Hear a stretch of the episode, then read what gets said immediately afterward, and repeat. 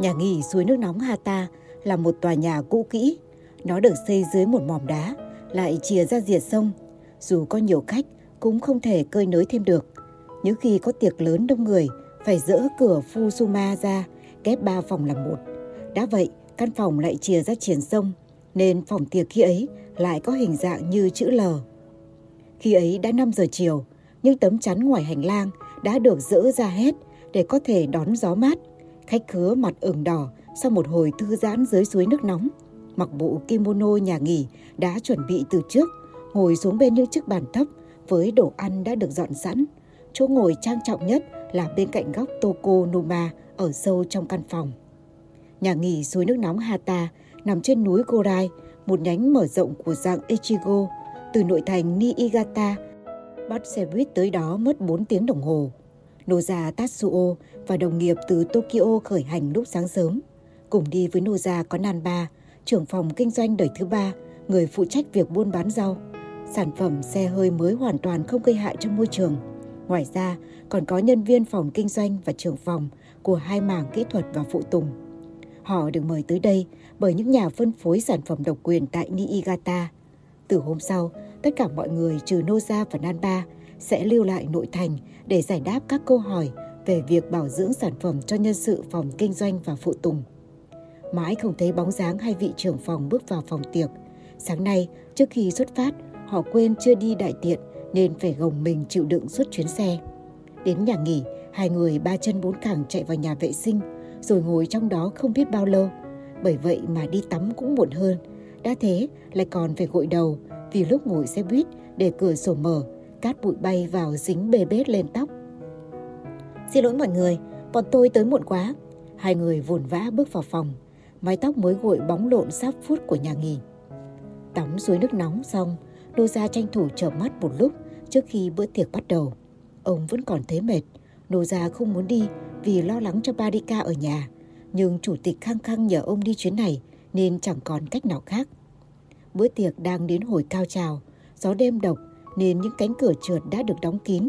Ánh đèn huỳnh quang soi tỏ từng góc căn phòng. Chương trình giải trí đã bắt đầu trên sân khấu. Khoảng trống rộng rãi bên cạnh góc Toko Noma gần chỗ Nô ra ngồi. Nhiều nhân viên mảng kinh doanh của công ty có máu nghệ sĩ, nhưng bên Niigata cũng chẳng kém cảnh gì. Cuối cùng, chẳng biết được ai là bên pha trò, ai là khán giả thưởng thức nữa. Vài nhân vật sẽ cáu kỉnh nếu không cho họ biểu diễn, nên đôi khi để họ đứng lên pha trò lại là một cách phục vụ. Tẩu thuốc trên tay, bác sứ úp ngược đội đầu và áo vest mặc trái. Một đối tác bên Niigata, chạc tuổi tứ tuần giả làm người Trung Quốc.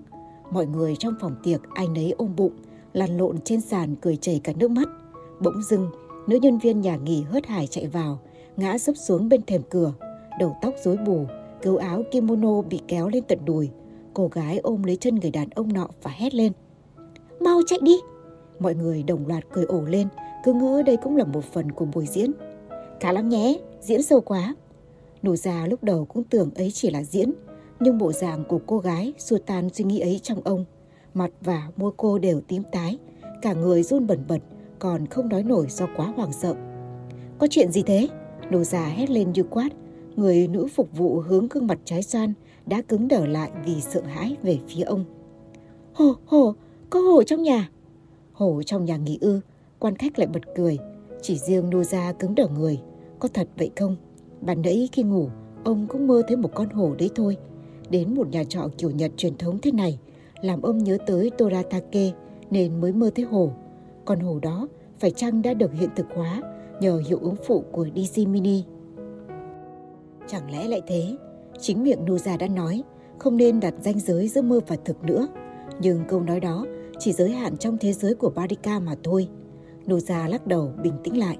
Ông đã đọc một bài báo về chuyện người đàn ông nọ nuôi hổ như thú cảnh. Biết đâu con hổ đó đã sổng chuồng, cũng đâu phải chuyện gì khó tưởng tượng. Nhìn dáng vẻ hoảng hốt của cô gái, các vị khách đã bắt đầu nhận ra đây không phải chuyện đùa. Tiếng cười đã ngớt, Noza quay sang nhìn Nanba. Con hổ đâu rồi? Nanba hỏi cô phục vụ. Ngay dưới chân cầu thang, nó đang đến đây. Cô gái lắp bắp. Bớt dẫn cho tôi nhờ cái. Người đàn ông ngồi cạnh hành lang, thò đầu ra ngoài nhìn vào bóng tối. Anh ta không nói gì, chỉ gạt bàn ăn trước mặt ra một bên, lồm cồm bỏ trên bốn chân rồi nhảy trồm về phía trước như con ếch. Khách khứa vẫn chưa hiểu đầu cua tay nheo chuyện gì đang xảy ra thì một con hổ lao từ hành lang vào phòng, dường như bị kích thích bởi chuyển động đột ngột của người đàn ông nọ. Không phải mèo, không phải thú nổi bông mà là một con hổ khổng lồ thứ thiệt, không giống những con hổ trên màn hình tivi hay bị nhốt trong lồng. Con hổ này lớn đến độ tất cả mọi người đều biết ngay thứ họ đang nhìn thấy lúc này là một con mãnh thú hoàng gia ăn thịt người. Con hổ bị kích thích bản năng săn mồi bởi đám đàn ông hốt loạn nháo nhác xung quanh, nhào đến người ngồi gần nhất và cắn phập vào cổ anh ta như để chứng minh sức mạnh. Các vị khách hét lên thảm thiết, kéo cánh cửa trượt ra, nhảy qua tay vị lan can xuống bờ sông. Những người đang ở căn phòng chìa ra phía dòng sông vật lộn với nhau, cuối cùng tự rơi xuống nước. Vài người đờ ra vì sợ. Người bám lấy cột nhà cố đứng dậy, người vẫn dính vào chiếu tatami, cả thân mềm nhũn. Vài người đến phút cuối mới chạy bán sống bán chết. Có người ôm chân những kẻ đang cố thoát thân. Vài người dựa lưng vào tường, chẳng làm gì ngoài duỗi thẳng chân ra. Một nhân viên phòng kinh doanh trẻ tuổi ngồi đó, đôi mắt trống rỗng vô hồn khi máu túa ra từ vết thương trên cổ của nạn nhân đầu tiên. Con hổ bỏ mặc con mồi đã không còn cử động nữa, tiếp tục tấn công nạn nhân tiếp theo. Cô nhân viên bám dính lấy chân người đàn ông, đóng vai người Trung Quốc nọ, bị kéo sồng sộc tới tận hành lang. Noza và Nanba vẫn ngồi im, sững sờ không nhúc nhích nổi chân tay. Chỉ còn lại hai người trong phòng. Chúng ta chạy thôi. Nàn bà đặt tay lên vai Noza, đôi chân lẩy bẩy như thể đang co giật. Còn hổ vừa xé toạc một mảng thịt từ cổ họng người nhân viên xấu số nọ, miệng đầy máu tươi, cảm nhận được cử động của Nan Ba đằng sau lưng. Nó quay lại, nhìn hai người chằm chằm. Ngủ là một việc đáng sợ. Osanai Morio chằn chọc khổ sở. Nếu bây giờ lỡ chìm vào giấc ngủ, chắc chắn giấc mơ của một kẻ nào đó sẽ đột ngột sộc vào tâm trí hắn, khiến hắn không kịp trở tay. Nếu đó là giấc mơ của Inui thì không sao, nhưng nếu những hình ảnh kê rợn từ cơn ác mộng của Himuro đã chết bỗng dưng trở nên sống động trong chính giấc mơ của hắn. Osanai hoảng sợ khôn xiết. Trong mơ, gã Himuro kia vẫn còn sống. Inui Seijiru đã thú nhận rằng chính mình cũng có cùng nỗi lo với Osanai. Thế nhưng, ngài nói, chị bà Asuko chắc hẳn cũng đồng cảnh ngộ với chúng ta thôi. Đêm đến, à ta chắc chắn chẳng chọc sợ hãi không dám ngủ. Nhưng điều đó không làm những giấc mơ bớt phần đáng sợ, ngược lại là đằng khác. Mỗi lần gặp Chiba Asuko trong mơ, kiểu gì hắn cũng phải chiến đấu một trận sống mái với cô. Cùng lúc đó Asuko cũng mơ mình đang đánh nhau với Osanai. Hai người nằm khác giường nhưng mơ chung một giấc. Nghe lãng mạn là vậy, nhưng đó chỉ là những trận chiến bảo mòn thần kinh và trí lực của hắn mà thôi. Đầu tiên, phải phân biệt được rạch ròi liệu đó là giấc mơ của chính hắn hay của ai đó khác. Có thể ấy là giấc mơ của Shima Torataru hay Tokita Kusaku, những kẻ hắn đã hãm hại bằng cùng một phương thức như hắn đã làm với Himuro. Nếu chỉ dùng DC Mini một lần mà người dùng cũng có khả năng xâm nhập được vào giấc mơ của Osanai. Rất có khả năng kể cả những khách hàng cũ của Barika như tên quản lý cấp cao Noza Tatsuo và tay cảnh sát Konakawa Toshimi cũng có thể xuất hiện bất thình lình. Osanai hoảng nhất khi thấy Konakawa. Nếu tình cờ lọt vào giấc mơ của tên ngu ngốc suy nhược thần kinh Hishimoto, chẳng mấy chốc hắn ta sẽ phát hiện ra vụ ám sát Himuro. Không được nghỉ ngơi thì chẳng cơ thể nào chịu nổi. Hắn phải đi làm nên cũng không thể ngủ vào ban ngày khi tất cả mọi người còn đang thức giấc. Chỉ còn một cách duy nhất để bảo vệ bản thân trước kẻ địch, ấy là phải ngủ chung một cung giờ với Inui và Hashimoto. Ôi, cái hiệu ứng phụ này còn kéo dài đến bao giờ đây? Có lẽ nào hắn sẽ phải sống trong cảnh này mãi mãi? Hắn đã cho DC Mini vào chiếc hộp bằng trì thường dùng để đựng các chất hóa học nguy hiểm.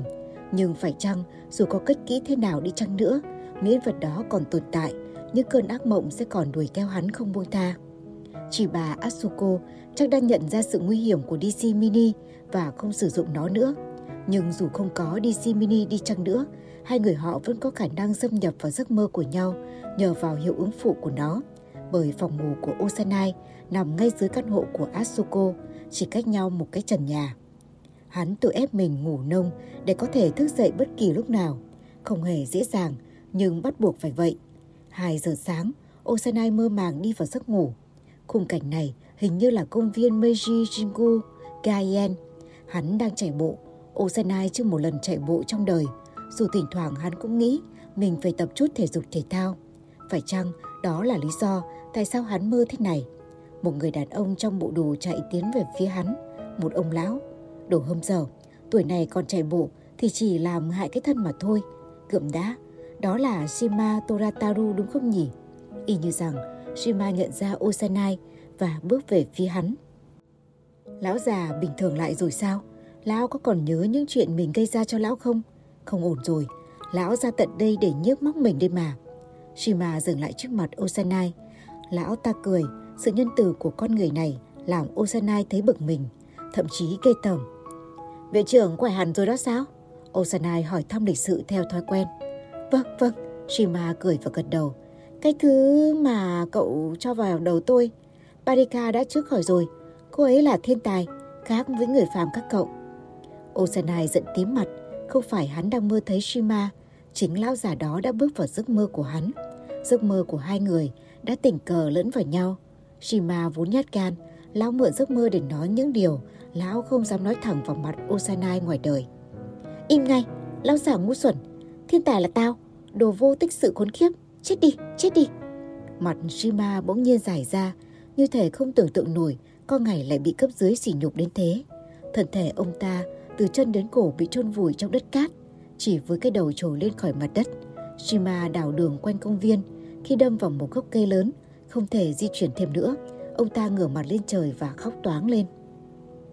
Đáng lắm, Osanai cảm giác như đang bị bóp nghẹt trong sự khoan khoái, khi cuối cùng cũng có thể trả đũa lại người cha ra trường hay áp đặt của hắn. Hắn bắt đầu bước, định sẽ lia chân đá một phát vào đầu Shima cho bó ghét. Chính lúc ấy, một giọng nói lanh lảnh như tiếng đàn piano vang lên từ sau lưng. Dừng lại ngay! Đó là Parika. Dù cô ta xuất hiện trong hình dạng của một đứa trẻ, Osanai vẫn có thể nhận ra đấy là Barika qua bộ trang phục áo phông đỏ và quần jean quen thuộc. Có vẻ như Osanai trong giấc mơ cũng đã quay về thời niên thiếu. Barika kéo căng dây của chiếc súng cao su và hướng về phía Osanai. Hắn biết rõ hơn ai hết vật đó có thể nguy hiểm đến thế nào. Ngày bé, đã có lần hắn bị bạn bắn vào mắt bằng súng cao su. Giả như hồi đó không nhắm mắt lại, Xem bây giờ hắn mù rồi cũng nên. Ký ức về cảm giác đau đớn khi ấy vẫn còn sống động trong tâm trí hắn. Đừng! Họ đang đứng trên một con dốc thoai thoải. Hai bên trái phải đều là những ngôi biệt thự cao cấp. Nhưng Osanai không kịp chạy trốn. Hắn ôm đầu quỵ gối ngồi xuống bên đường và hét lên. Dừng lại đi, nguy hiểm lắm, có bắn.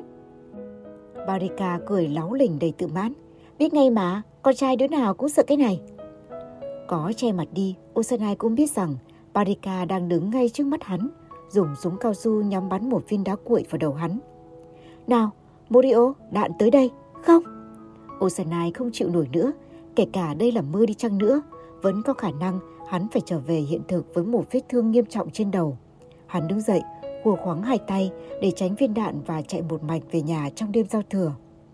Gia đình Osanai có thông lệ thức khuya vào đêm giao thừa để chuẩn bị cỗ bàn trong mùng 1. Thường phải đến 3-4 giờ sáng mọi người mới đi ngủ. Lũ trẻ con mãi không chịu ngủ vì háo hức. Cùng thức luôn với đám người lớn bận rộn, rồi thiếp đi lúc nào không hay trong phòng khách. Nơi ông nội thường ngồi với vẻ mặt nghiêm nghị, chai rượu sake bên cạnh, chén nhỏ trong tay, miệng liên tục ra lệnh cho đàn bà trong nhà. Nhưng lần này, khi Osanai lao vào phòng khách, hắn chỉ thấy Inui Seijizu ngồi khoanh chân trong bộ kimono truyền thống. Inui nhìn Osanai chằm chặp vẻ bất mãn hiện rõ trên mặt. Ta đã mất bao công sức để chế hỗn hợp Putali Lonan và Sulfonan để ngủ cho sâu khỏi mơ mộng gì. Vậy mà cậu đang làm cái gì thế hả? Tôi xin lỗi. Osanai nhỏ nhẹ. Nhưng mà tôi sợ lắm, sợ lắm. Đây là giấc mơ của cậu nhỉ? Inui nhìn quanh căn phòng. Cậu là người ngủ sâu nhất đấy. Tôi cảm giác có kẻ lạ đang xâm nhập vào đây. Nơi này lưu lại những ký ức thời tôi còn bé, nhưng đồng thời cũng đáng sợ vô cùng. Osanai nức nở. Có lẽ chuyện đó không có thực, có lẽ chẳng qua do tôi mơ nhiều quá, nên nó mới thành một phần trong ký ức cũng nên. Chuyện gì đã xảy ra ở đây? Inui hỏi, với thái độ của một chuyên viên tâm lý. Osanai nhìn ra hành lang, cánh cửa vào nhà vẫn mở toang, vì mọi người trong nhà liên tục đi ra đi vào, nên cửa thường mở cả đêm. Thỉnh thoảng, những kẻ lang bạt cũng nhân lúc đó lèn vào nhà. Lúc nào trong mơ, Osanai cũng mơ thấy vậy, mà cũng có thể chuyện đó đã xảy ra thật. Vào mỗi năm, đúng dịp giao thừa, hoặc có thể chỉ một lần, hoặc tất cả chỉ là do hắn tưởng tượng ra. Đôi khi, những vị khách không mời ấy là những tên du côn bất hảo, vừa nhích mép cười, vừa thó đổ trong nhà mang đi mất. Đôi khi lại là một tên Ia Kuza với con ngươi đen sẫm, kiếm cớ không đâu để gây sự rồi vơ vét tiền và của cải. Đôi khi lại là một tên bậm rượu tướng tá bậm trợn, nhìn như phường du thủ du thực, chỉ trực xông vào cưỡng bức mẹ và chị gái hắn. Những người khách trong mơ của Osanai thường là những kẻ trơ cháo lì lợm. Dù hắn và gia đình có chống đối cự tuyệt đến mấy, chúng vẫn cứ tiếp tục xuất hiện, nhất là trong những lần Osanai mơ thấy đêm giao thừa. Vậy ư, thế đêm nay ai sẽ đến đây? Inui hỏi, gương mặt ảm đạm khi lội ngược lại dòng ký ức của Osanai. Đây là một phần trong cái tôi của cậu, một sự yếu đuối cậu gồng mình lên bảo vệ. Chắc chắn chúng sẽ tấn công vào chỗ đó. Tiếng người phụ nữ la hét thất thanh vọng vào từ trong sảnh. Ai? Anh là ai? Là dòng mẹ Osanai. Chúng đến rồi, hắn đứng dậy, gào khản cổ, giọng đẫm nước mắt. Cút đi, cút đi. Đây không phải chỗ chúng mày đến. Gia thế nhà tao hơn hẳn chúng mày. Dòng tộc cao quý, ai cũng là trí thức. Không liên quan gì đến lũ bẩn nông vô giáo dục chúng mày. Không liên quan, bẩn nông, cút đi. À, cậu là Osanai Morio đúng không? Tổng thanh tra Kunakawa Tojimi bước vào tiền sảnh. Bóng tối đen đặc như hũ nút bên ngoài làm nền cho khung cảnh. Ông ta không vô giáo dục, cũng chẳng phải hạng nghèo khó. Trái lại, còn là một thành viên cao cấp trong xã hội, đến Osanai cũng phải kính trọng. Gương mặt nghiêm nghị của ông ta không để lộ một chút nhân nhượng nào. Konakawa mặc cùng một bộ xuôi giống như lần gặp Osanai trong thang máy, vô cùng chỉn chu, như thể trong mơ ông cũng không muốn mình thiếu chỉnh tề. Đã vậy, ông ta lại còn làm như thế, đương nhiên phải ăn mặc như vậy. Konakawa là kiểu người lớn Osanai ghét nhất từ thuở thiếu thời. Nhưng chẳng biết từ bao giờ hắn đã không còn trong hình dạng cậu bé nữa. Có lẽ vì sự xuất hiện của Konakawa, Osanai buộc phải thay đổi dáng hình. Ai vậy? Hắn biết cả giọng nói và câu hỏi hắn thốt ra đều nghe rất đần độn, nhưng hắn không biết làm cách nào để ngăn cản bản thân. Cả người hắn đã nhũn ra, chỉ trực gục xuống bên thềm hành lang, phải cố lắm Osanai mới đứng thẳng được. Cậu biết rồi mà, cô Nakawa không cười. Ông ta đã bắt đầu sục sạo tâm trí của Osanai. Tổng thanh tra, tổng thanh tra, chỉ tên chức vụ của ông ta cũng đủ làm Osanai run rẩy. Cùng lúc đó, suy nghĩ của cô Nakawa cũng chảy vào tiềm thức Osanai. Đây hẳn là hiệu ứng phụ, càng tốt chắc chắn sẽ giúp ích được cho Barika. Mình sẽ lợi dụng điều này để lật tẩy chân tướng sự thật và đánh bại kẻ thù. Giác Himuro ở đâu? Osanai thầm gào thét trong lòng. Phải chạy, phải chạy cho bằng được. Hắn không còn đủ sức chiến đấu nữa rồi. May mắn thay, sự sợ hãi làm hắn ngủ bớt sâu hơn. Osanai cũng đang ở trong một nhà nghỉ kiểu cũ. Không, không phải nhà nghỉ, có lẽ là nhà trọ từ tận thời Ezo. Cơ man những khách lữ hành đang ngồi trong một phòng nghỉ lớn. Osanai đã biến thành một trạng samurai trẻ tuổi. Phải cẩn thận, hắn tự nhủ. Vốn hiểu biết tích góp được từ những cuốn tiểu thuyết giả sử, cho hắn biết một điều rằng những nơi thế này đầy rẫy trộm cướp, móc túi và dân lừa đảo. Đây là vị trí của hắn trong hiện tại. Chắc hẳn giấc mơ đang đưa ra cảnh báo phải cảnh giác. Dù ăn mặc như samurai, thâm tâm hắn vẫn sợ hãi vô cùng. Đám người ở đây là ai? Dân bán rong, một người mẹ và đứa con gái lưu vong, một tay sumo, một cặp đôi mới cưới, một gã biểu diễn xiếc khỉ. Những đại biểu của tầng lớp hạ lưu, thấp kém hắn vẫn thường khinh bỉ chê bôi. À đây rồi, một người đàn ông ngồi trong đám đông, nhìn hắn từ phía xa, tóc muối tiêu, tay cầm tẩu thuốc, là tay thợ mộc Shiba Torataru, còn kia là Chiba Asuko trong bộ dạng nghệ nhân đường phố. Không chịu nổi nữa rồi, cứu với, có chạy đến đâu cũng không thoát được, chết tiệt, tao sẽ chém hết bọn bay. Osanai rút kiếm ra. Mình vẫn đang mơ, Osadai nghĩ, nhưng không thể chỉ vì đó là mơ mà xem nhẹ mọi sự được. Tiềm thức hắn tự ra lệnh cho bản thân phải chủ động kiểm soát mọi thứ. Nhưng phải chăng trong mơ hắn chỉ có một mình? Osanai cảm giác như vậy bởi trên người vẫn mặc trang phục samurai. Hắn biết mình chưa thể thoát khỏi giấc mơ này. Thanh kiếm còn ở trên tay hắn. Chuyện gì đã xảy ra sau khi hắn rút kiếm ra khỏi bao? Thanh kiếm không dính máu, có vẻ như một khoảng thời gian khá dài đã trôi qua. Nhưng trong ký ức hắn, chỉ tồn tại những lỗ hổng. Có khả năng hắn vừa mơ mình đã thức giấc. Tay kiếm sĩ trẻ tuổi thức giấc trên giường. Trong phòng có hai chiếc giường kê sát nhau. Thiết bị BT nằm ngay cạnh. Ánh sáng lờ mờ bao phủ căn phòng. Đây là phòng trị liệu. Nhưng hắn biết căn phòng này qua giấc mơ của một người khác. Là giấc mơ của Barika. Đây là phòng ngủ trong căn hộ của Chiba Atsuko. Là căn phòng cô ta sử dụng để chữa trị cho bệnh nhân. Osanai chỉ tồn tại trong giấc mơ, không có cảm giác liên hệ gì với thực tế. Vậy mà, khung cảnh xung quanh hắn, sự tồn tại của những dụng cụ kia đều rất thật. Có cả chuyện như vậy ư. Nhưng do vẫn ở trong mơ, Osanai không thể nghĩ sâu hơn được. Hắn bỏ ra khỏi giường với một sự mệt nhọc chẳng hề ra dáng samurai. Một giọng nói vang vẳng từ căn phòng kế bên là giọng đàn ông. Phòng bên cạnh phòng ngủ chắc hẳn là phòng khách. Chiba Asuko mời người đàn ông đến nhà. Đã vậy còn nói chuyện thân mật với hắn ta. Osanai run lên vì ghen tuông. Hắn nghiêng người, dựa vào bức tường cạnh cửa, nhìn ra phòng khách qua cái hở và dòng ta lên nghe ngóng. Nhưng con hổ đó không hề tấn công tôi. Nó giúp vào người tôi thân thiết như người bạn cũ. Đã vậy còn gừ gừ ra chiều thỏa mãn lắm. Là người quản lý cấp cao tên Noza, hắn vừa nói vừa tròn mắt nhìn mọi người trong phòng. Chỉ bà Asuko, Tokita Kusaka, viện trưởng Shima Torataru và hai người đàn ông lạ mặt. Nhưng tại sao sự tồn tại của họ lại rõ ràng và ngôn từ lại rành mạch được đến thế? Cứ như thể họ đang tồn tại trong hiện thực vậy. Theo lẽ thường, một chuyện như vậy không thể xảy ra được. Một con hổ đang hăng máu tấn công đám đông, làm sao trong tức khắc lại đi thân thiện với người được. Khi vuốt bộ lông dựng lên như kim châm của nó, tôi chắc chắn một điều, đây ắt hẳn là một giấc mơ, hoặc nếu không phải vậy thì con hổ đã bước ra từ trong giấc mơ, là người bạn thân Toratake Takao của tôi trong hình dạng con hổ. Noza trở về từ chuyến công tác, ngay lập tức lao đến căn hộ của Asuko và tập hợp mọi người lại. Cô Nakawa không đến được vì bận việc ở sở, nên thay cha Yamaji đi thay ông. Tokita và Shima đã hồi phục hoàn toàn, Morita và Saka không còn phải trông chừng họ nữa. Sau đó đột nhiên con hổ biến mất, tôi cứ hét mãi, biến đi, biến đi, biến vào trong giấc mơ đi. Có khi đó chỉ là mơ, hoặc tôi đã hét lên thật. Nàn bà lúc đó ngồi kế bên tôi, cậu ấy cũng nhìn thấy con hổ biến mất. Nhưng không ngốc đến độ báo hết với cảnh sát để bị chê cười là đồ hoang tưởng. Sau đó thì mọi người đọc báo cũng biết đấy, chuyện lùm xùm hết cả lên. Cảnh sát, cứu hỏa, đội săn bắn tìm khắp mấy dặm núi, nhưng tất nhiên không thấy con hổ nào cả. Vấn đề ở chỗ hai mạng người rành rành đã đi tong, bao nhiêu người nữa cũng bị thương, không thể đủ với cho hiện tượng hoang tưởng lập thể được. Đến giờ người ta vẫn tin chắc ở khu đó có hổ, cảnh giữ cẩn mật lắm. Thế thì chẳng khác nào vụ con búp bê ở nhà hàng hôm trước. Maria Maggi lóe lên như thể đang cố thấu hiểu gốc rễ của sự việc, gắng hết sức để duy trì khả năng lý luận logic của một thám tử điều tra.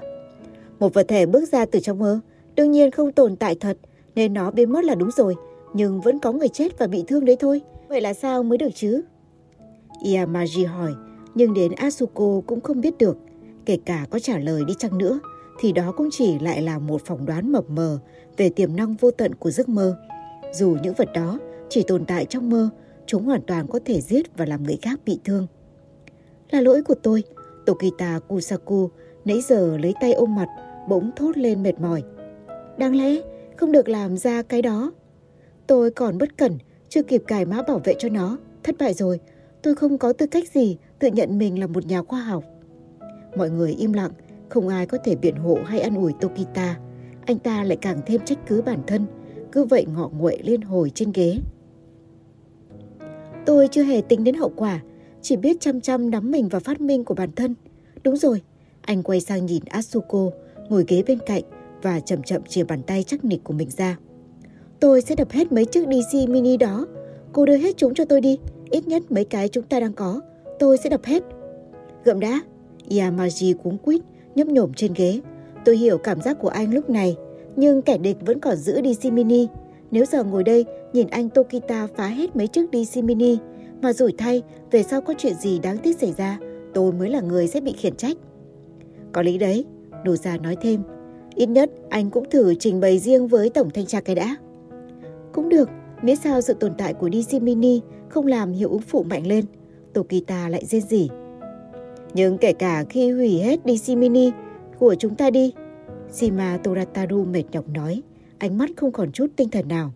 Miễn kẻ địch vẫn còn có trong tay thiết bị đó, tối nào chúng cũng sẽ xâm nhập vào giấc mơ của chúng ta.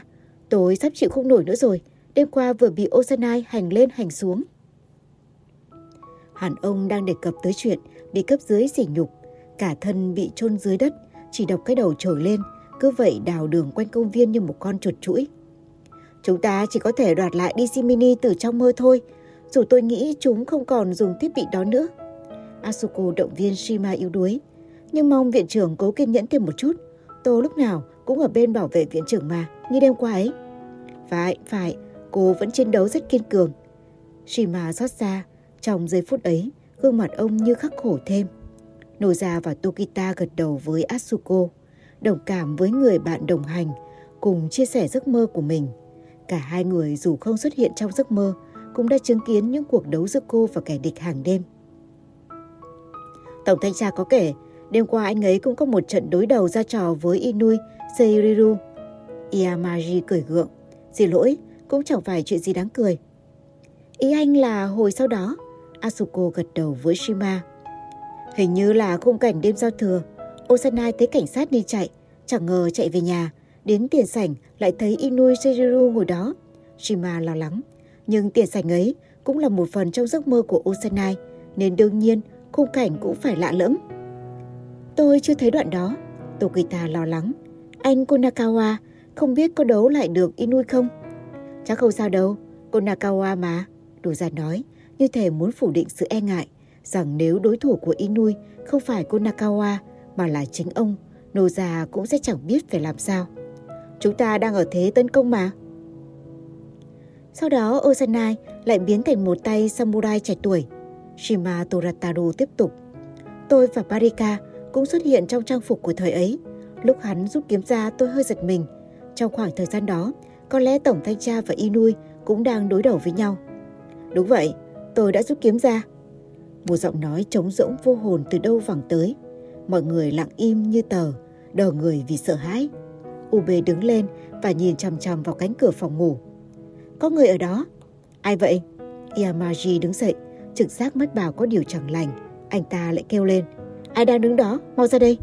Cánh cửa chậm chậm hé mở. Sáu người trong phòng khách quên cả thờ. Osanai Morio trong phục trang samurai mệt nhọc dựa vào cửa, thành kiếm trong tay. Những đường nét xung quanh vóc dáng hắn mờ mờ ảo ảo. Đôi mắt hắn vô hồn ảm đạm, trong ánh nhìn thoáng vẻ thù hận. Osanai không thực sự tồn tại trong hiện thực. Sự xuất hiện quái gở của hắn xuyên thấu tiềm thức của sáu người. Hắn đẹp ngạt thở, như thể một nhân vật bước ra từ bức họa của một cuốn tiểu thuyết xa sử. Chứng kiến sự mê hoặc ấy, bất kỳ ai cũng cảm nhận được mối nguy hiểm cận kề. Hắn bước từ giấc mơ đêm qua đấy. Asuko đứng dậy, di chuyển vào bếp, chỗ ngồi ban nãy của cô gần với Osada nhất. Biến đi, biến đi. Tokita nhớ lại câu chuyện Noza mới kể ban nãy. Hét toáng lên, đứng dậy che chắn cho Asuko với thân hình đồ sộ của bản thân. Mày không có thật, biến mau, cút khỏi đây đi. Tay kiếm sĩ trẻ nhếch mép cười, sau đó lẩm bẩm như thể nói mớ.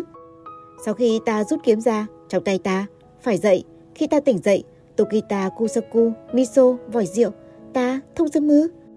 Con quỷ ngồi trên ghế trắng, con quỷ trên ghế vàng, đồ ngu.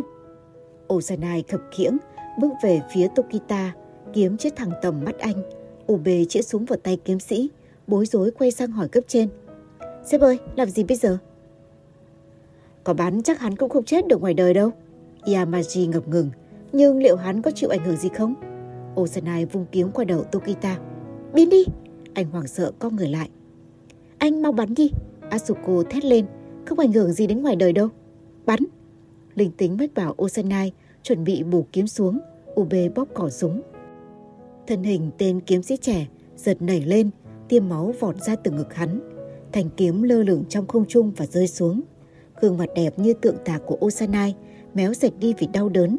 Tóc hắn rối bù, bộ dạng hắn lúc này rất sốc sạch nhìn như thể nhân vật trong tranh vẽ màu keo. Nhưng vẻ điển trai của hắn lúc này làm bất cứ ai nhìn thấy cũng phải ngụp thở. Osanai đẹp tới mức khó lòng tưởng tượng được Hắn là một tạo vật của thế giới này. Những bước chân lảo đảo của hắn trông như điệu vũ đầy màu sắc của tử thần. Tiếng kêu đau đớn run lẩy bẩy thốt ra từ đôi môi hắn. Dòng máu đỏ tươi dỉ ra nơi khóe miệng. Đôi mắt tắt dần sự sống, đăm đăm nhìn vào khoảng không. Tất thảy đều là biểu trưng cho vẻ đẹp của cái chết. Khoảnh khắc hắn gục xuống nền nhà, mặt úp xuống, Osanai biến mất a mắt hắn mở đi, cả người rệu rã như sắp gục. Osanai vội vã ngồi thẳng trên ghế. Hắn đang ở văn phòng viện phó, trong viện nghiên cứu tâm thần học, ngồi trước bàn của Inui. Hắn đang trò chuyện với ngài về vấn đề hội đồng quản trị. Inui không hiểu sao, nhìn hắn với vẻ ngạc nhiên cực độ. Xin lỗi viện phó, tôi hơi chóng mặt, dạo này không ngủ được nên, nhất là tối hôm qua, viện phó biết rồi đấy. Hai người cùng mơ một giấc mơ nên không việc gì phải giải thích thêm. Ô Nai bắt đầu nói lý nhí không rõ chữ. Cậu có sao không? Inui hỏi. Không sao đâu ạ. Osanai trả lời. Nhưng hắn có ổn thật không? Cảm giác trống rỗng, đeo bám hắn từ sáng tới giờ. Nhưng phải chăng một phần của hắn đã làm mất đâu đó trong cơn choáng váng bàn nãy? Chuyện gì đang xảy ra vậy? Hắn những muốn tự hỏi bản thân, một khoảng trống đã hình thành giữa những giác quan của hắn. Osanai lắc đầu thật mạnh cho tỉnh táo. Bà nãy có chuyện gì thế? Inui nghiêng đầu, vẫn tiếp tục nhìn Osanai không rời mắt. Chuyện gì kia? Inui đặt cặp kính đang đeo lên bàn và dụi mắt. Tự nhiên, cậu biến mất khỏi cái ghế kia, nhưng chỉ trong nháy mắt thôi. Rồi cậu xuất hiện trong phục trang của samurai, tay cầm kiếm, ngực đầy máu. Nhìn cậu như thể đang cận kề cái chết vậy, trông thê lương, mà quả thực đẹp mê hồn. Chuyện gì vừa xảy ra vậy? Mắt Inui ánh lên sự thèm muốn. Ngài chậm chậm đứng dậy, dục vọng làm đường nét trên gương mặt ngài giãn ra. Quyến rũ đến hấp hồn người, như thể giấc mơ đêm qua với sức mạnh của hạt mầm ác quỷ đã trở thành hiện thực trong chốc lát. Mà, ai đã giết cậu thế? Inui vòng ra sau lưng Osanai và nhẹ nhàng đặt hai tay lên vai hắn. Nhưng quả thực, cậu đẹp quá, tôi lại yêu cậu thêm nữa rồi. Asuko cũng sợ hãi việc ngủ không kém gì Osanai, nhưng cô vẫn còn nhiệm vụ phải hoàn thành, ấy là đoạt lại những chiếc DC mini. Đó là lý do cô ở thế tấn công trong những cuộc đối thoại với Osanai, Inui và Hashimoto. Chiếm ưu thế trong giấc mơ có ý nghĩa thế nào? Asuko có thể điều khiển bối cảnh và diễn biến của những giấc mơ, đồng thời cũng có khả năng tự do xâm nhập vào giấc mơ của chúng. Asuko lo sợ rằng cô sẽ rơi vào giấc ngủ sâu khi đang mơ, rồi bị tiềm thức kẹp chặt lấy, không thể thoát ra được nữa. Dù biết về lâu về dài có hại cho sức khỏe, cô vẫn cố giữ mình ngủ thật nông. Cô dùng thuốc, thiết bị đánh thức tự động và ngủ ngồi trước máy PT. Đêm đó, Asuko quyết định dùng thiết bị đánh thức tự động. Cô chỉnh chế độ cài đặt để bản thân không ngủ sâu được. Cô cũng đặt điện thoại bên cuối. Trước đó cô, Shima và Tokita đã hẹn trước, cứ vài tiếng lại gọi cho nhau, phòng ngừa trường hợp thiết bị đánh thức không hoạt động. Tuy vậy, trong giai đoạn ngủ, cơ thể của Asuko vẫn rơi vào giấc ngủ sâu. Chỉ số sóng não vẫn không khác gì so với lúc thức. Gần như không thể điều khiển thiết bị PT khi mơ trong giai đoạn này. Thậm chí cô còn không biết mình đang mơ. Chuyện xảy ra có lẽ vào giai đoạn ngủ REM đầu tiên của đêm đó. Asuko đang mơ nhưng không biết mình đang mơ. Cô đang ở trong phòng thí nghiệm với Hashimoto, thời hai người vẫn còn thân thiết. Nhìn như phòng thí nghiệm sinh học hoặc có lẽ là hóa học. Trước mặt hai người là những ống nghiệm chứa vi khuẩn, có vẻ như họ đang thực hành thí nghiệm trên các vật ăn vi khuẩn.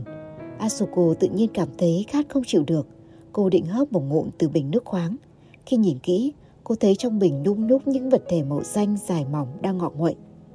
Vi khuẩn! Cô phải đun nó lên. Hashimoto đứng cạnh Asuko lên tiếng. Cô cho nước ấm vào, chuẩn bị bật bếp lên. À! Asuko tắt bếp đi và giơ chiếc bình lên quan sát kỹ. Con vi khuẩn đang sinh trưởng. Có khi đây là nấm. Hashimoto gật đầu. Ừ, là nấm bất toàn, vẫn chưa hoàn thiện đâu, chắc nó đang trong quá trình biến đổi. Trong bình có ba mẫu nấm màu xanh lá, đỏ thẫm và vàng đậm. Nhìn đã thấy đầy độc tố. Có lẽ vì vừa mới tiếp xúc với không khí bên ngoài, mẫu nấm đó giờ đã dài đến 3cm. Phần trên có đầu, thân chúng hình thoi, nhìn hệt như một con ấu trùng khổng lồ, thậm chí còn có thể nhìn ra được mắt và mũi trên mặt chúng. Nước thế này sao uống nổi? Asuko nói, nhưng cơn khát lại thiêu đốt cổ họng cô. Chỉ là carbon hydrate thôi mà. Hashimoto cho đũa vào ống, lôi ra vật thể dài ngoằng màu vàng và cắn đứt đầu nó. Asuko thấy nhộn nhạo trong ngực khi nhìn vào bình và thấy gương mặt của chính cô trên thân mẫu nấm màu đỏ. Hashimoto cười lớn, anh ta biến thành mẫu nấm màu xanh thẫm kia, còn khuôn mặt đổi thành mặt của Inui Serizu. Hashimoto dùng nửa thân dưới hình thoi của mình cuốn quanh Asuko. Là mơ, sự xuất hiện đột ngột của Inui làm Asuko bất chợt nhận ra sự thực. Phần thân cô lập tức biến thành chiếc áo phông đỏ. Cô đã hóa thành Barika. Hóa ra Inui cũng ngủ sớm vậy, lúc đó mới 7 giờ tối. Có lẽ hắn cũng như cô, muốn ngủ một giấc say sưa thoải mái, không phải gặp ai trong mơ cả. Nhưng Inui không để ai nhìn thấu ý định của hắn. Hắn có khả năng thượng thừa trong việc kiểm soát và tiết chế cảm xúc của bản thân. Hashimoto, cứu tôi với, cứu tôi với. Barika thử gọi tên Hashimoto, người xuất hiện ban nãy có thể là Hashimoto thật cũng nên. Anh ta chắc cũng đi ngủ sớm và trải nghiệm cùng một giấc mơ với Asuko. Nếu vậy, chắc hẳn Inui và Osanai cũng đã cố tình ngủ sớm để Hashimoto không bị chèn ép rồi làm lộ thêm bí mật. Bối cảnh chuyển sang tiệm mì ramen yêu thích của Hashimoto, anh ta đang với tay qua bàn. Cố tách phần thân dưới khô quắt đã trở thành ấu trùng cuốn chặt của mình ra khỏi Barika. Tiềm thức của Hashimoto vẫn còn mắc kẹt trong quá khứ, thời anh ta và Asuko còn thân thiết. Cô nhận ra một điều, rằng Hashimoto đã đem lòng yêu cô, dù biết bản thân không thể với tới cô được. Đúng là đang ngủ có khác. May quá, Parika thở phào nhẹ nhõm.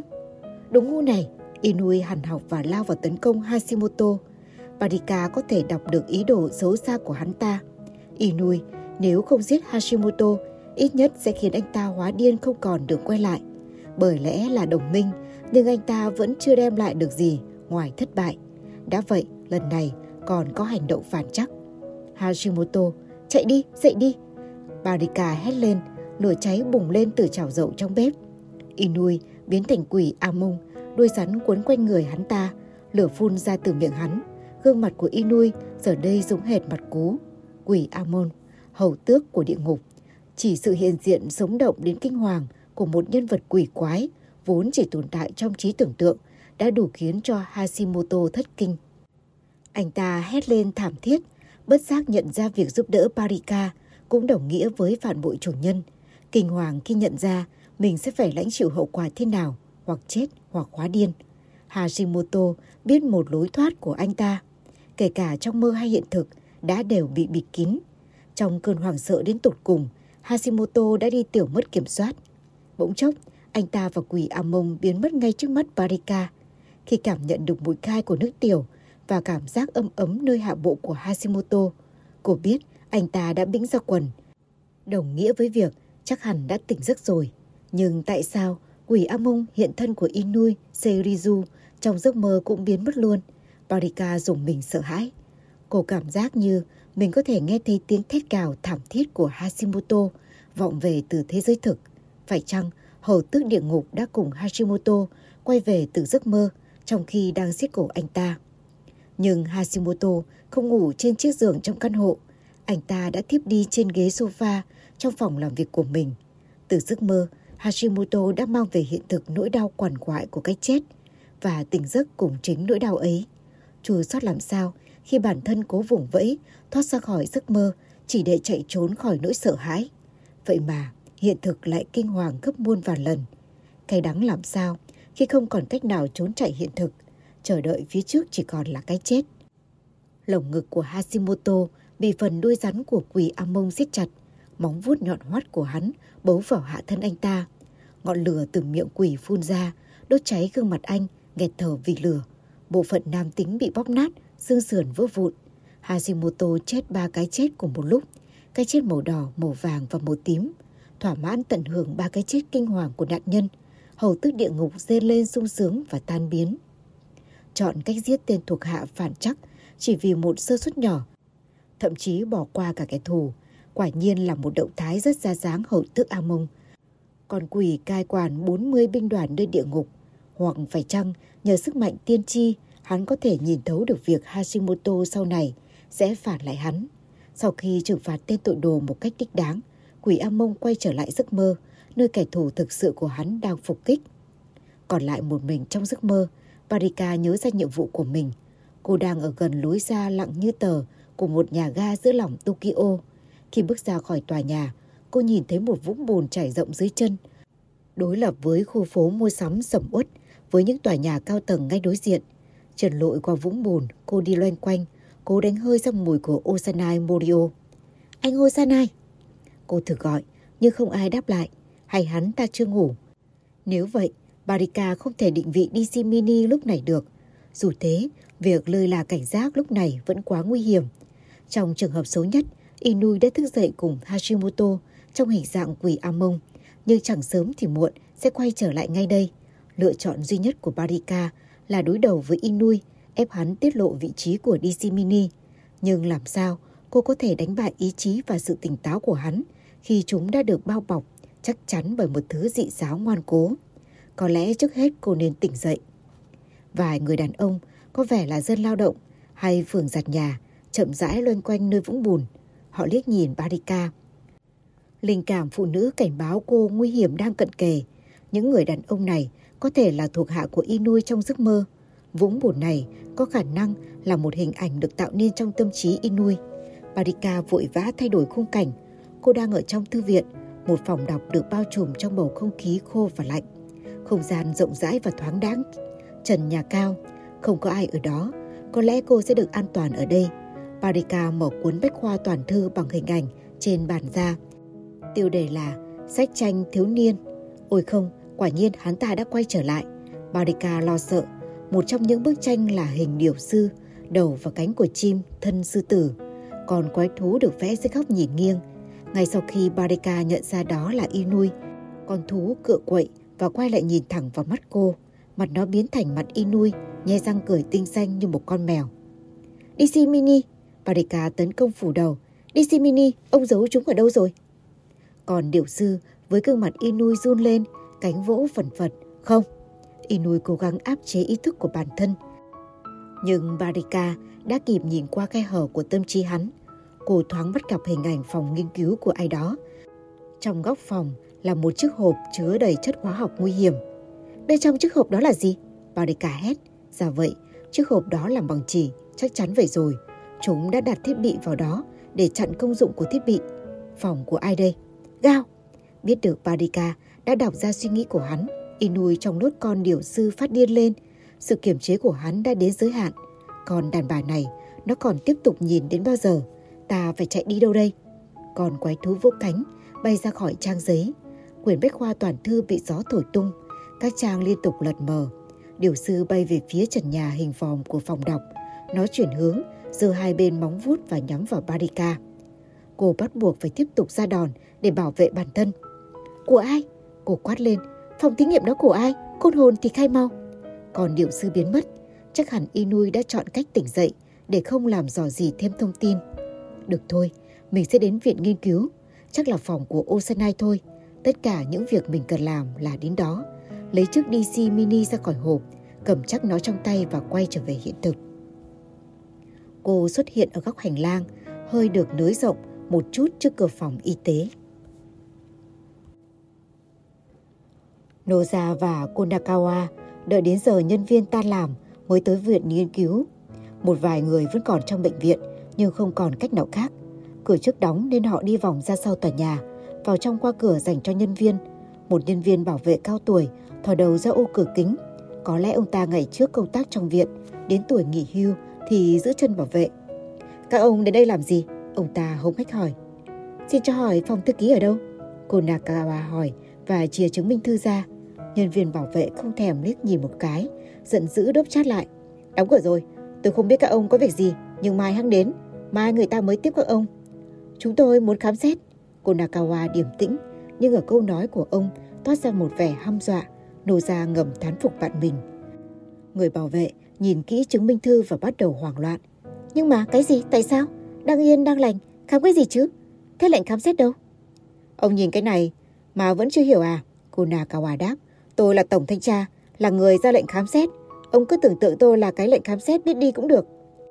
Người bảo vệ cuối cùng cũng chỉ cho họ vị trí của phòng thư ký và văn phòng của thư ký trưởng ngay bên cạnh đó. Noza và Konakawa đi tới cuối hành lang theo lời chỉ dẫn. Này, đây ông nói thật đấy à? Noza hỏi khi dạo bước để kịp với những sải chân dài của bạn mình. Ông không cần lệnh khám xét thật à? Đáng lẽ cảnh sát phải đệ đơn rồi tòa án mới thông qua được chứ. Konakawa cười nhưng không nói gì, chứng tỏ ông đã bóp méo sự thực đi đôi chút. Chuông điện thoại reo, có lẽ từ văn phòng thư ký trưởng ngay trước mặt họ. Chắc ông bảo vệ gọi điện báo đấy. Ờ, hai người bước nhanh hơn, không có cửa mà bất ngờ ập vào văn phòng. Trong cơn hoảng loạn, Katsuragi đang cố nhét sổ sách kế toán vào chiếc két ở góc phòng sau bàn làm việc. Đứng im! Konakawa quát.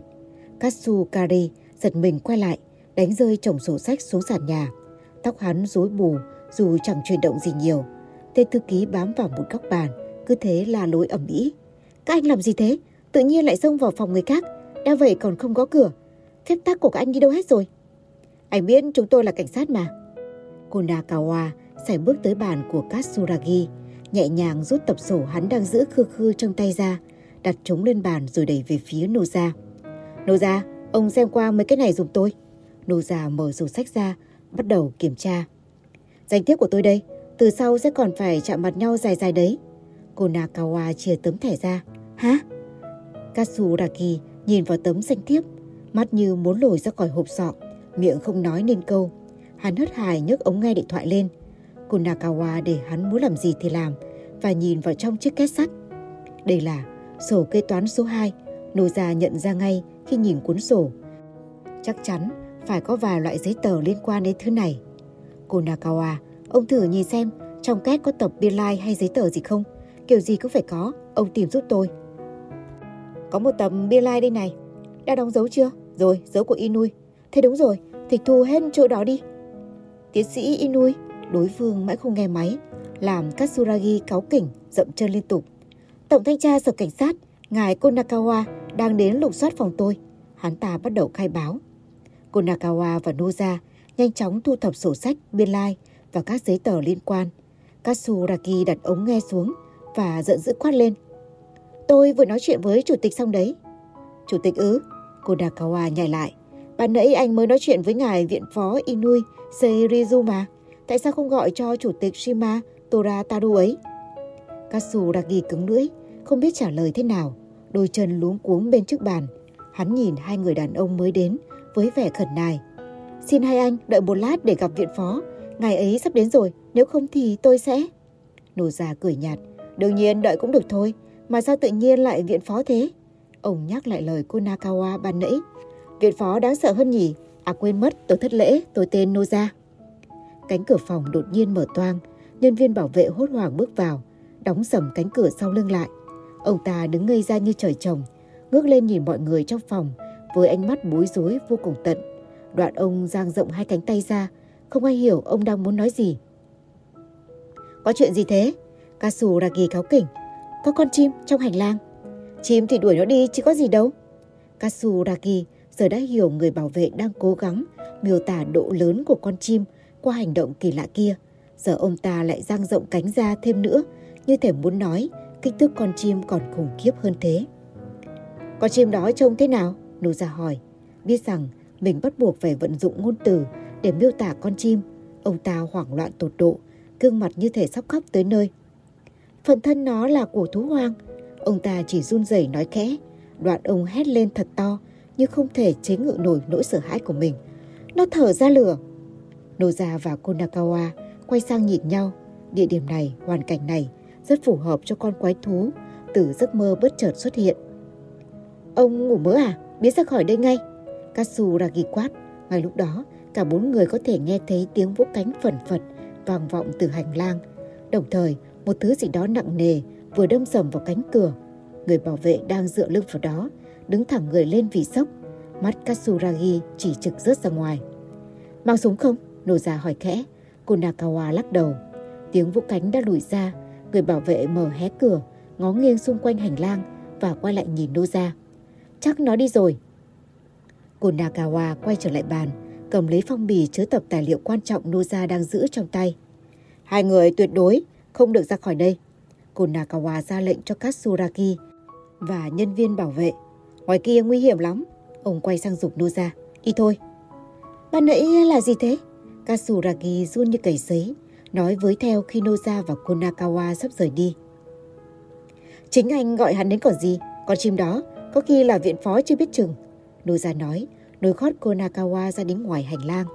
Không gian im ắng như tờ, đáng lẽ ra vẫn phải còn vài nhân viên trong viện, nhưng có lẽ hoảng sợ trước viễn cảnh bị tấn công bởi con chim khổng lồ trong lời kể của người bảo vệ, họ đã tạm thời lánh đi.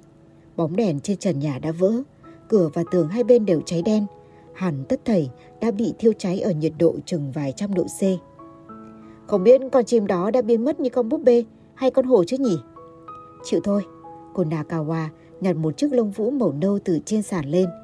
Nổ ra nhìn về phía cuối hành lang, bỗng chốc sững sờ đứng im không nhúc nhích. Trong chốc lát, khoảng không gian như được nới rộng ra, sáng rực.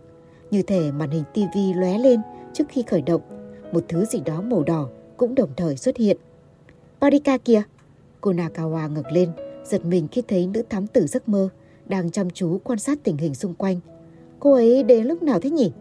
Hai người bước đến chỗ Parika, cô cũng nhận ra Noza và Kunakawa. Ơ kìa, hai anh đã ngủ rồi kia à? Kunakawa bối rối, không hiểu Parika nói gì, nhưng Noza đã kịp dùng mình, cảm nhận được một hiện tượng kỳ lạ trước nay chưa từng có. Vậy giờ cô đang ngủ ư? Noza lớn giọng hỏi, lo lắng sự xuất hiện của họ sẽ tác động xấu đến Barika. Noza kéo tay cô Nakawa lại, ngăn bạn mình không tiến tới gần cô thêm nữa. Họ giữ nguyên khoảng cách, đứng xa Barika chừng 4-5 mét. Đây là giấc mơ của tôi đấy, các anh cũng vào đây hết rồi nhỉ, tôi vừa mới chiến đấu với chúng xong. Quả nhiên là vậy, nô gia thầm nghĩ, giọng điệu Barika cũng nghe như thể đang nói mớ. Mắt cô nhạt nhòa bởi tâm trí đang giạt về miệng vô thức. Thực ra, Cô Nakawa và tôi đang ở hiện thực. Bọn tôi đang thực sự đứng đây theo nghĩa đen.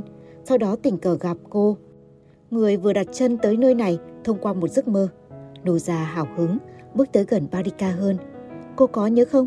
Sáng nay chúng tôi đã nói sẽ bất ngờ đến viện kiểm tra sổ sách đấy mà. À, mắt Barika bỗng sáng lên minh mẫn. Không thể tưởng tượng được cô chỉ đang mơ. Barika đứng trên hành lang, thân hình mảnh khảnh, từ đầu đến chân toát ra vẻ tinh nghịch mà thiếu nữ thời đại ngày nay không ai có nữa. Một vầng ánh sáng màu đô nhạt tỏa ra, bao trùm lấy Barika, khiến cô lại thêm muôn phần kiểu diễm. Không ổn rồi, cô Nakawa dầu dĩ. Tôi chưa bao giờ lường trước được tình huống này, chuyện nghiêm trọng rồi đây. Mơ và thực đã hòa lẫn vào nhau rồi, Barika ạ. Cô có bị con chim nào đuổi theo không?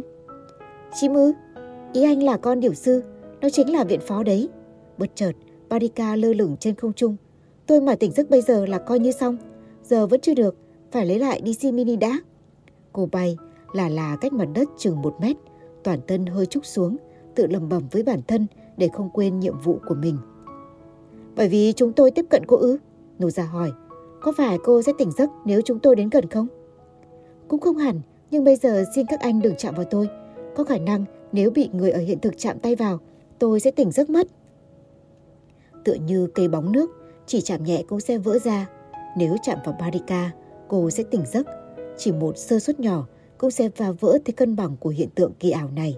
Barika giờ lơ lửng trong không trung, trách một góc 45 độ so với mặt đất, cứ thế lướt qua hành lang tới cầu thang. Chúng tôi đã tìm thấy sai sót trong sổ sách rồi. Tôi nghĩ cô vẫn cần sự trợ giúp của đồng minh từ thế giới thực. Cô đang tìm DC Mini, vậy có nghĩa chúng đang ở đây, trong tòa nhà này ư? Cách cô Nakawa đặt câu hỏi khiến Noza lo lắng. Lối nói chuyện rành mạch ấy có khả năng sẽ kích thích suy nghĩ logic trong đầu Barika và vô tình đánh thức cô. Bởi di chuyển trong mơ nên tốc độ của Barika nhanh đến đáng ngạc nhiên. Như con cá lội ngược dòng, cô lướt dọc cầu thang lên tới tầng 2, sát với trần nhà, nhẹ nhàng di chuyển từ bên trái sang phải. Noza và Konakawa chạy theo, mắt dán vào Barika. Konakawa chạy hai bậc một, nhịp thở vẫn đều đặn không biến chuyển, chỉ riêng Noza đã nhọc bở hơi tai. DC Mini có lẽ ở trong phòng Osanai, Inui ban nãy có nói. Barika lầm bầm, đặt chân xuống mặt đất, lao tới góc hành lang như lướt trên không khí. Căn phòng bên phải ngay cạnh đó là phòng làm việc mới của Hashimoto. Nhưng chẳng ai mảy may biết tới chuyện anh ta đang nằm đó trên ghế sofa, cả người bê bết máu, không còn dấu hiệu của sự sống. Tấm bảng nhỏ để tên Osanai treo trên cánh cửa căn phòng cuối hành lang. Cô Nakawa dùng vai huyết cánh cửa bị khóa trái. Bước vào phòng, Barika gật đầu quả quyết. Con điều sứ đó, tôi chỉ nhìn thoáng qua trong giây lát, nhưng chắc chắn không sai được đâu, là căn phòng này ở trong đó. Cô chỉ vào chiếc hộp đựng chất hóa học nguy hiểm trong góc phòng. Chiếc hộp được làm bằng trì và cấu tạo chắc chắn như một chiếc két nhỏ. Đã thế còn bị khóa nữa. Nhìn Noza và Konakawa, bọng môi bọng lợi cố cậy chiếc hộp ra. Tâm trí Barika bắt đầu trôi giạt. Nơi này đang tồn tại trong hiện thực, không phải do mình mơ ra. Cô tồn tại trong thế giới thực, nhưng lại có khả năng thực hiện những hành động chỉ có thể trong mơ mới làm được. Nếu vậy, sẽ có những hai phiên bản của cô tồn tại trong hiện thực. Asuko đang ngủ và Barika một nhân vật trong mơ. Bỗng nhiên, tiếng còi báo động kêu lên. Âm thanh đó lớn đến độ Barika phải bịt tai lại. Nhưng Konakawa và Noza dường như không nghe thấy gì cả. Họ vẫn tiếp tục vật lộn với chiếc hộp trì. Chứng tỏ chỉ mình cô mới nghe được tiếng chuông đó thôi. Dù bịt tai lại, cô vẫn nghe rõ mồn một. Không phải chuông cảnh báo của viện nghiên cứu, là tiếng chuông từ chiếc điện thoại của Asuko. Để Noza và Konakawa ở lại phòng làm việc của Osanai, Barika tỉnh dậy trong hiện thực, trở về với nguyên dạng là Chiba Asuko. Chuông điện thoại vẫn reo trong căn phòng mở tối. Kể cả trong hiện thực, tiếng động vẫn lớn tới độ làm tai cô ủ đi. Asuko nhấc điện thoại. Vâng, tôi nghe. Cô Chiba, phải cô Chiba đó không?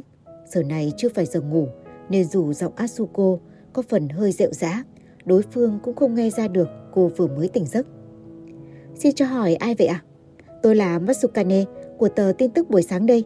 Chuyện có phần hơi đường đột, nhưng vừa có tin Kochiba và anh Tokita đã đoạt giải Nobel riêng lý học và y khoa rồi. Chúc mừng hai người. Asuko tự hỏi, không biết có phải mình chỉ đơn thuần di chuyển từ giấc mơ này sang giấc mơ khác không? Nhưng mà, phía tôi vẫn chưa nghe gì cả từ Đại sứ quán Thụy Điển. Câu trả lời điềm tĩnh của Asuko là Matsukane hơi phật ý. Anh ta cười ha hả, người phấn khích quá đà không phải Asuko mà là anh chàng nhà báo. Tôi nghe tin trực tiếp từ tòa soạn báo, có trụ sở ở Thụy Điển đấy. Lúc nào họ cũng nhanh hơn đại sứ quán mà. Anh Tokita đã biết chưa? Tôi vẫn chưa gọi cho anh ấy. Nói thế này có vẻ hơi khó nghe, nhưng tôi muốn tổ chức ngay một cuộc họp báo khẩn nên mới gọi cho cô trước. Tôi nghĩ bàn với cô về vấn đề này thì hợp lý hơn. Nếu cần bây giờ tôi gọi cho anh Tokita luôn cũng được. Không, Asuko quả quyết, tôi sẽ gọi cảm ơn anh. Bây giờ, sự hào hứng mới bắt đầu bùng cháy trong cô. Asuko muốn là người đầu tiên chia sẻ niềm vui này với Tokita. Cô là đối tượng duy nhất có thể chia sẻ mọi sự mừng vui trên đời với anh. Asuko đặt ống nghe xuống, nhanh chóng ra khỏi giường. Chiba Asuko lái xe tới Viện Nghiên cứu Tâm thần học. Trên xe còn có Shima và Tokita. Cổng vào đông nghẹt những phóng viên đang chất vấn các nhân viên bảo vệ, bác sĩ và y tá trực đêm. Dù đang là đêm, ánh đèn máy ảnh lóe lên làm sáng rực cả một khoảng không. Họ báo vào giờ này ư? Chuyện này tôi chưa hề nghe qua. Tiến sĩ Chiba phải liên lạc rồi chứ? Cô Chiba không còn là nhân viên của viện nữa rồi. Nhưng cô ấy đã bao giờ nói thế đâu.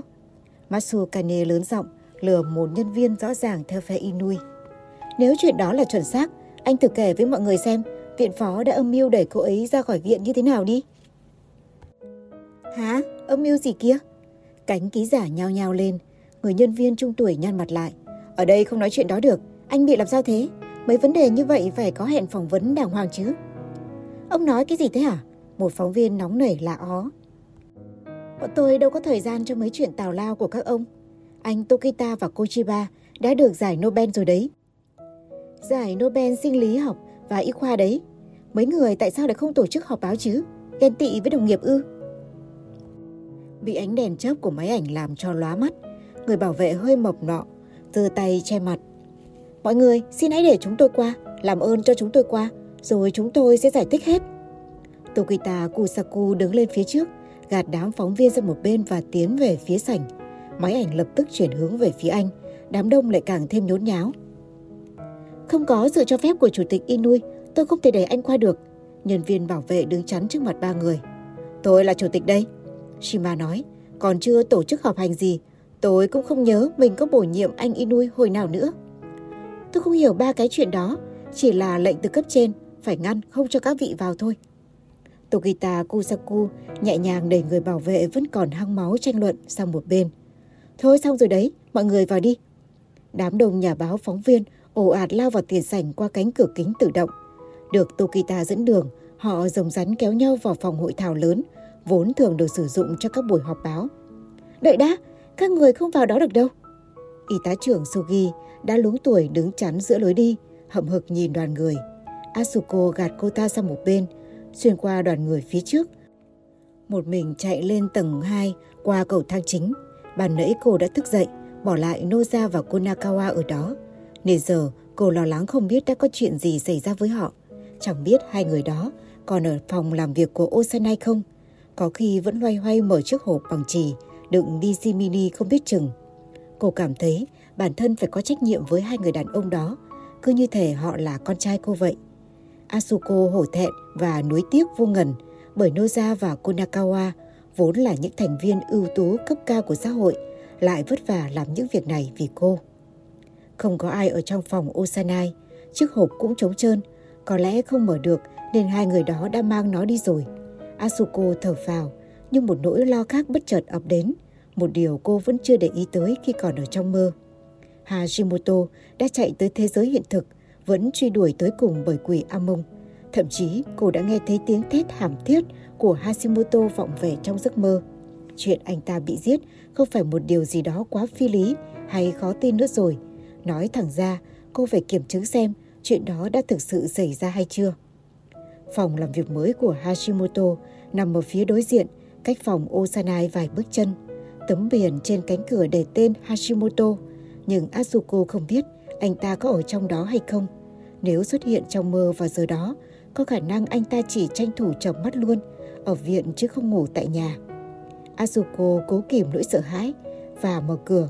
Bước vào trong, cô bắt gặp một cảnh tượng khiến ruột gan muốn lộn nhào. Đống thịt đỏ tươi chất trên ghế sofa kia chắc chắn là hiện thực. Khi định thần lại được, Asuko mới bắt đầu phân biệt từng chi tiết của vật thể trên ghế. Ruột từ phần bụng sổ ra, kéo dài xuống sàn nhà. Một chiếc lỗ đỏ lòm há miệng nơi hạ bộ, những chiếc xương trắng héo đổi ra từ bộ ngực đẫm máu. Một gương mặt không biểu cảm gì, cháy xém tới mức làm người ta liên tưởng đến chiếc mặt nạ đen. Đó là tất cả những gì còn lại của Hashimoto sau cuộc thảm sát tàn khốc của hầu tước địa ngục. Asuko dây sờ mặt mày, sức lực như bị rút cạn, cô đóng cửa lại, bị áp đảo hoàn toàn bởi cảm giác bất lực. Đương nhiên, phải thông báo cho cô Nakawa ngay, ông có lẽ đang ở cùng Noza, nhưng hai người đó đang ở đâu mới được.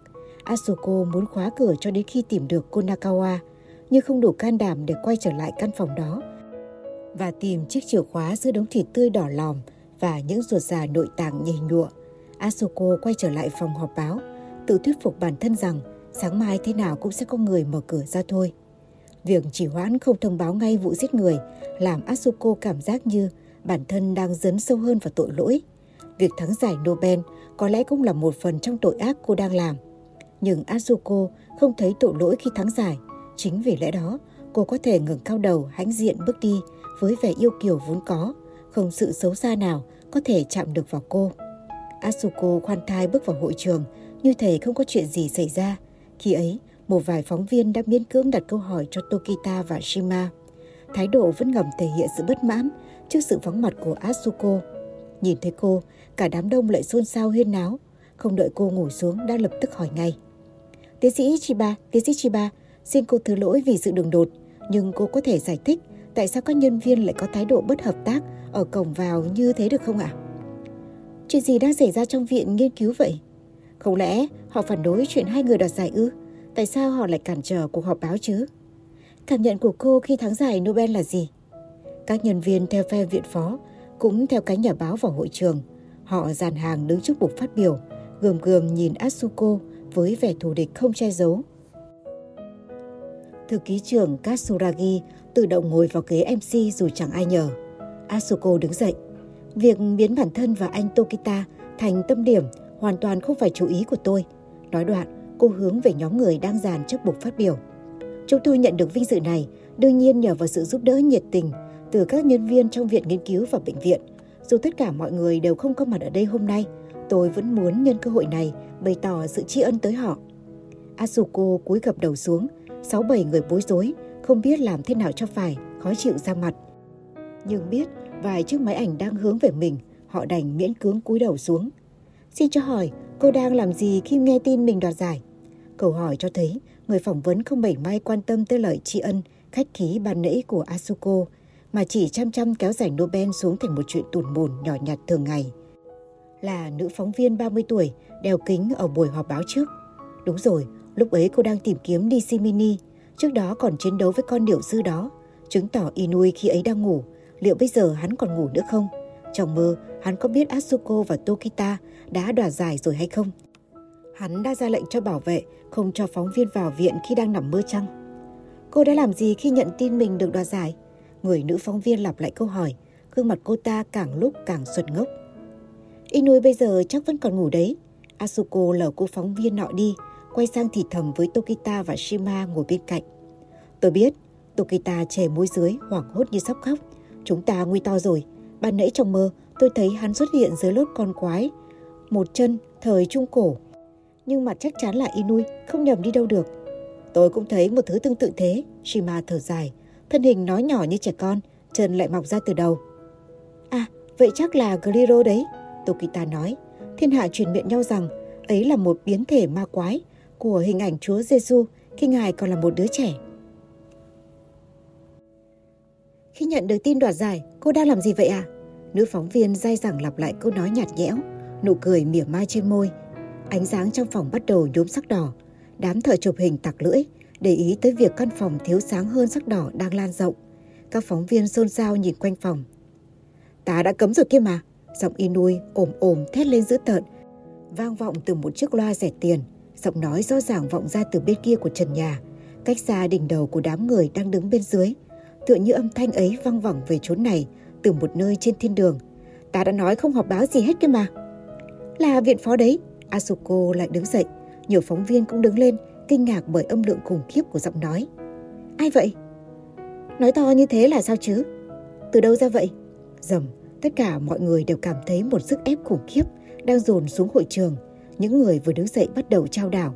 Bức tường ngăn cách căn phòng và hành lang chuyển động dưới áp lực đột ngột, làm cả sàn nhà và bầu không khí cùng rung lên bần bật. Tiếng rầm vang lên lần hai, rồi lần ba, ánh sáng đỏ tỏa ra từ bức tường, nóng như thiêu đốt. Bức tường bắt đầu nứt ra, dưới nhiệt lượng khủng khiếp, ngay giữa vết nứt ấy, một thứ tựa tựa như vệt đen của mặt trời xuất hiện trong làn khói trắng. Nó lan rộng ra thành hình đầu của một con bò. Ai ai nhìn vào cũng choáng váng, mắt nhòa đi vì chói. Móng vuốt của con thú khổng lồ xuất hiện từ những kẽ nứt trên tường. Một cánh tay lông lá đâm xuyên qua tường, mở đường cho con quái vật bước vào trong. Từ cổ nó mọc ra thêm hai chiếc đầu nữa. Một chiếc là đầu cừu, chiếc còn lại có gương mặt tím ngắt lại vì giận dữ của một người đàn ông. Nét biểu cảm trên mặt hắn ta không khác nào một con quỷ. Còn quái thú gầm lên đủ mọi âm độ, từ âm thấp đến âm cao hòa giọng mũi. Nữ phóng viên đeo kính đứng dậy, hoảng hốt rú lên chu chéo. Cô ta vừa quay người định bỏ chạy thì lăn ra ngất, đập đầu vào góc bàn rồi ngã xuống nền nhà. Là Asmurai đấy, Asuko hét lên. Asmurai, con quỷ của sự hủy diệt, chúa tể của ma giới, điều khiển mọi binh đoàn địa ngục còn quái thú với ba gương mặt của bò, cừu và người. Nó có đuôi rắn, chân và màng như ngỗng. Asmorai cưỡi lên lưng rồng, cầm trong tay lưỡi giáo và lá cờ có biểu tượng của địa ngục. Lửa phun ra từ cả ba chiếc đầu khi con quỷ nhìn quanh phòng. Người đạo diễn quay phim bị bén lửa, vừa hét vừa chạy thủng mạng đến cửa sổ. Tokita nắm lấy trước microphone. Cô nói thật to để át tiếng la ó gào thét. Đang làm náo loạn cả hội trường. Quý vị bình tĩnh, đây là Asmorai, các vị hãy giữ nguyên vị trí và đối mặt với nó. Để diệt trừ con yêu quái này, chúng ta phải gọi tên nó thật to và rõ, đừng có sợ, cứ kêu đi. Tokita và Asuko hướng về phía Asmorai và hô to. Asmorai, Asmorai. Shima cũng làm theo. Asmurai, Asmurai. Đầu người của con quái thú bắt đầu vặn vẹo khổ sở. Bức tường trắng xóa vì nghiệt ngã dần sang màu xám. Còn quái vật ngừng chuyển động, không tiến sâu thêm được vì mọi người đều đang gọi tên nó. Nó đang dễ chết kìa, nó đang bị dối đấy. Các phóng viên cũng bắt đầu hô hào, càng lúc nhịp điệu lại càng nhanh hơn dưới sự chỉ dẫn của Tokita. Asmurai, Asmurai. Bị mắc kẹt trong bức tường không còn tỏa nhiệt nữa. Asmurai hóa đá. Nửa thân trên vẫn còn ngả vào trong phòng. Cả ba gương mặt đều hằn lên vẻ thù hận, miệng há rộng, hổn hển thở không ra hơi.